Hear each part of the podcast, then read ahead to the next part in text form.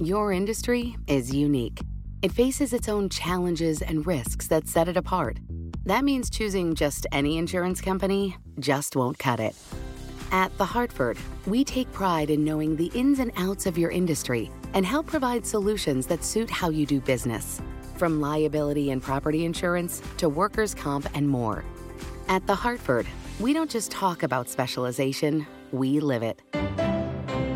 Learn how The Hartford can help your business at thehartford.com. Collaborate for a greener future at the Bloomberg Green Festival, a groundbreaking celebration of the thinkers, doers, and innovators leading the way. From design and culture to technology, science, and entertainment. Hear from inspirational speakers and immerse yourself in climate solutions. July 10th through 13th in Seattle. Title sponsor Amazon. Official airline Alaska Airlines. Get 20% off using promo code Radio20 at BloombergLive.com slash Green Festival.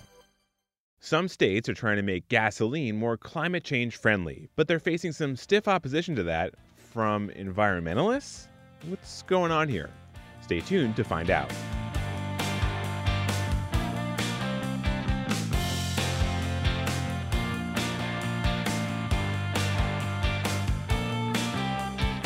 Hello, and welcome back once again to Parts Per Billion, the environmental podcast from Bloomberg Law. I'm your host, David Schultz. Maybe it's just me, but whenever I'm driving, I'm kind of always maybe barely aware that at all times there are a lot of greenhouse gases coming out of my tailpipe. What if it weren't a lot, though? What if we could make it so that there weren't so many of those heat trapping emissions that are coming out of my car? Well, apparently we can. Gasoline with low or at least lower carbon intensity exists, and as of now, there are three states that incentivize fuel producers who make it. That's three out of 50 states. Surely there are other climate minded states that want to get in on this, right? Well, that's the topic of today's podcast. And to discuss this, we have on Bloomberg Law reporter Zach Bright. Zach wrote a story about why blue states are trying to pass new low carbon fuel standards and failing. And I wanted to figure out what's going on here. But first, I wanted to figure out exactly what low carbon fuel really is. So these standards that I covered are standards that certain places, states in particular, have put into place to lower carbon emissions from transportation vehicles. And basically, what that means is that these states want fuel providers to require their fuels to have lower carbon outputs. And they do that by giving, you know, fuel providers that do that credits. And that's what a low carbon fuel standard at the basic level is, you know, awarding uh, fuel providers, gas stations that offer lower carbon options to eventually, you know, reach a certain lower limit. And it sounds like there are a lot of different ways to do that. I mean, we were talking before we started recording, but there's a national renewable fuel standard that requires uh, gasoline providers to add a little bit of ethanol, or maybe more than a little bit of ethanol, into fuel. Um, but I get the sense that on the state level, it's a little bit different. Can you go into that? Yeah. So that's right. We have a national renewable fuel standard. I think it was put into place about a decade and a half ago. And that basically requires fuel providers to put a certain amount of ethanol, and that's a by volume standard. So the goal there isn't, oh, we want less carbon emissions. It's, oh, we want our gasoline or diesel fuel to contain a certain amount of ethanol. Um, the low carbon fuel standard is, I would say, a, a bit newer in the sense that it's primarily targeting emissions for the sake of climate change. And right now, we don't have a national standard that's a low carbon fuel standard. Some say, oh, we can make the renewable fuel standard into a low carbon fuel standard, or we could have a separate one. But right now, three states uh, have low carbon fuel standards. Two of them are active, one in Oregon and California, and Washington was the third to kind of move forward their low carbon fuel standard, which is set to take effect next year. That's a really important point. I want to sort of belabor that a little bit that the national renewable fuel standard that requires adding ethanol, which we should say is made from corn essentially, uh, to gas, was not made for environmental reasons necessarily. It was it was created to reduce the demand on fossil fuels as a way to like stretch you know fossil fuels. And this was at a time when the price of fossil fuels, actually as as it is now, was very very high. Um, it sounds like that's not the that's not the point of what these states are doing, the low carbon standard. This actually has environmental goals here. Right. So the renewable fuel standard had an environmental component, but I think it was just the the, the the ethanol requirement or the biofuel requirement. But actually, a low carbon fuel standard doesn't limit fuel options to ethanol. You know, it, it, it, can be any type of fuel. If you can make a fuel with even another fossil fuel, so long as it meets this lower carbon output, that achieves, you know, what they want.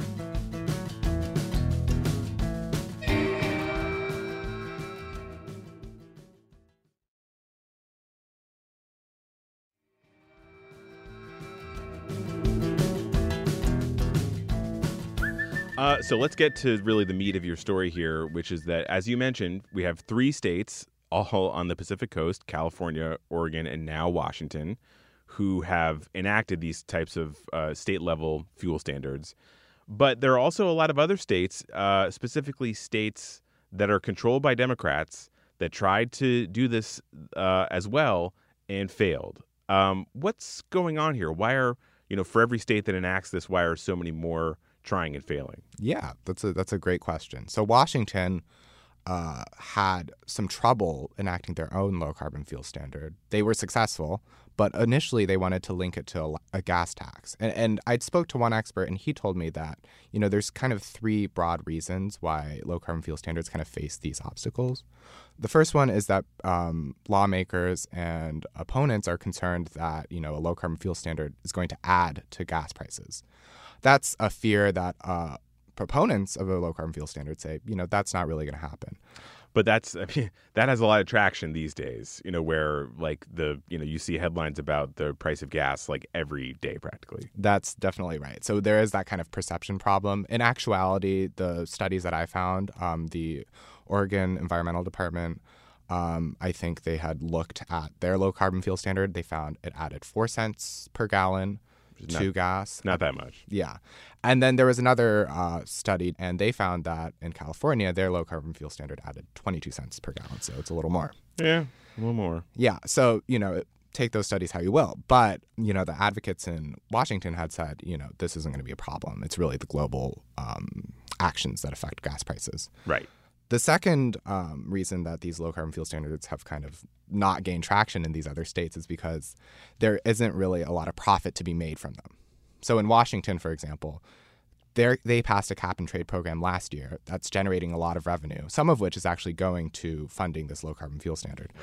Um, but the low carbon fuel standard itself, it's self sustaining, but it doesn't give you any profit to do something else with. So it's a little hard of a sell. It's not generating revenue for someone. No one's no one's kind of getting rich off of this. Right.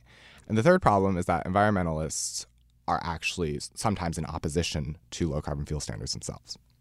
Yeah, and I want to get even more deep into that because that was something that I thought was so interesting in your story is that it's not that you have in these blue states, you know, Republicans blocking the uh, these these new standards. Although you know Republicans are opposed, you also have environmentalists who are not really into it either, and that combination is what's stopping them from from becoming law. Explain the argument there. Why are environmentalists opposed to this? I mean, at face value, you'd hear lower carbon fuel, and you think that's a no brainer for an environmentalist. No, that's exactly what I thought. You know, when I first reported on this, is you know, a low carbon fuel standard sounds like an environmental solution. But I spoke with some environmentalists, some environmental advocates, and they said that a low carbon fuel standard is actually kind of a policy of the 90s where, you know, it will lower carbon emissions over time. But the climate goals that we need to meet now, they say, are, you know, a lot bigger and we need to do something like move to zero emission vehicles. And what a low carbon fuel standard actually does is it provides fossil fuels, you know, with prolonged use. You know, it, we, we're still going to use gasoline and diesel, just maybe with lower carbon outputs. And so they're saying we want a bigger jump. That's that's so fascinating. And you know, I we see this happening a lot where you have environmental activists and specifically climate activists kind of debating about do we pursue this policy that lowers the carbon footprint of fossil fuels or do we pers- try to pursue an eliminating fossil fuels altogether and it's I don't think there's a good answer. I mean, and this is just another example of that where you could argue that they're letting the perfect be the enemy of the good, but on the other hand, you can kind of understand why they would, you know, a climate activist would want to eliminate fossil fuels full stop as soon as possible. Yeah, I would say this is a really interesting issue because sometimes it can fall on partisan lines where you can have Republicans, for example, in New Mexico, in complete opposition. But then also Democrats, some Democrats who might be skeptical of this market based approach might also oppose this. And so for that reason, you know, some environmentalists do uh, want a low carbon fuel standard, and some fuel groups actually want it too because they can sustain their business with lower carbon fuels that are still, at the end of the day, gasoline and diesel fuels. But at the same time, you also have environmentalists saying, you know, th- th- this isn't enough. We want more. And you have environmentalists in Minnesota, for example. There was a group of 22 who wrote a letter saying that a low carbon fuel standard would impact the immediate environment by encouraging more agricultural production on you know natural ecosystems and so that's another issue that you know this thing brings about and that's to to clarify here, more agricultural production meaning growing more corn to make more ethanol.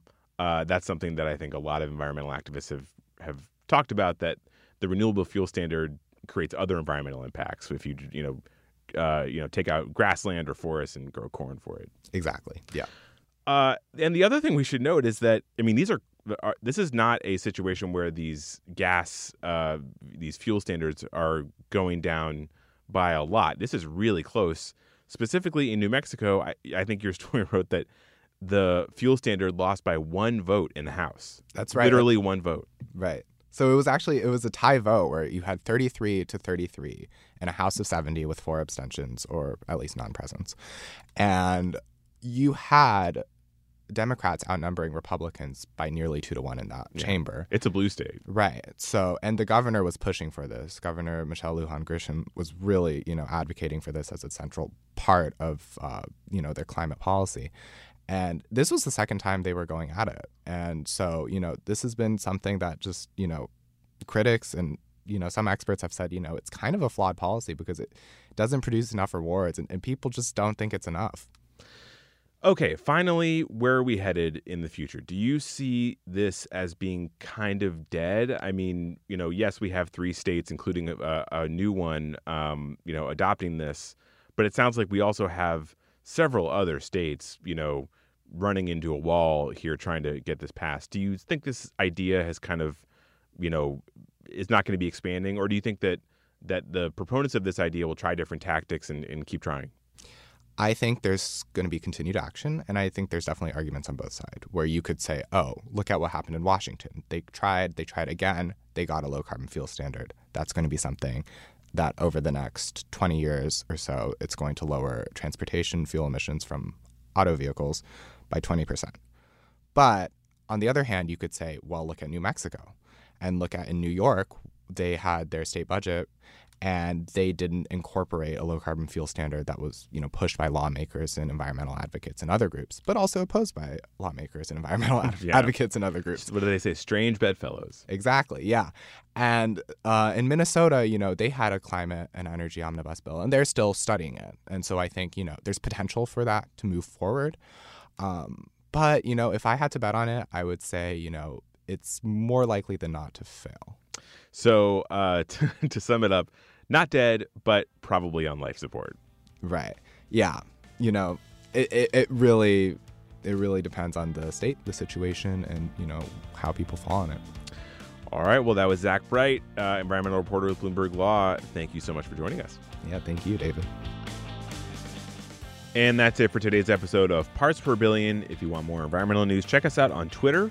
We use a pretty easy to remember handle. It's at environment just that, at environment. I'm at David B. Schultz. That's B as in runs batted in.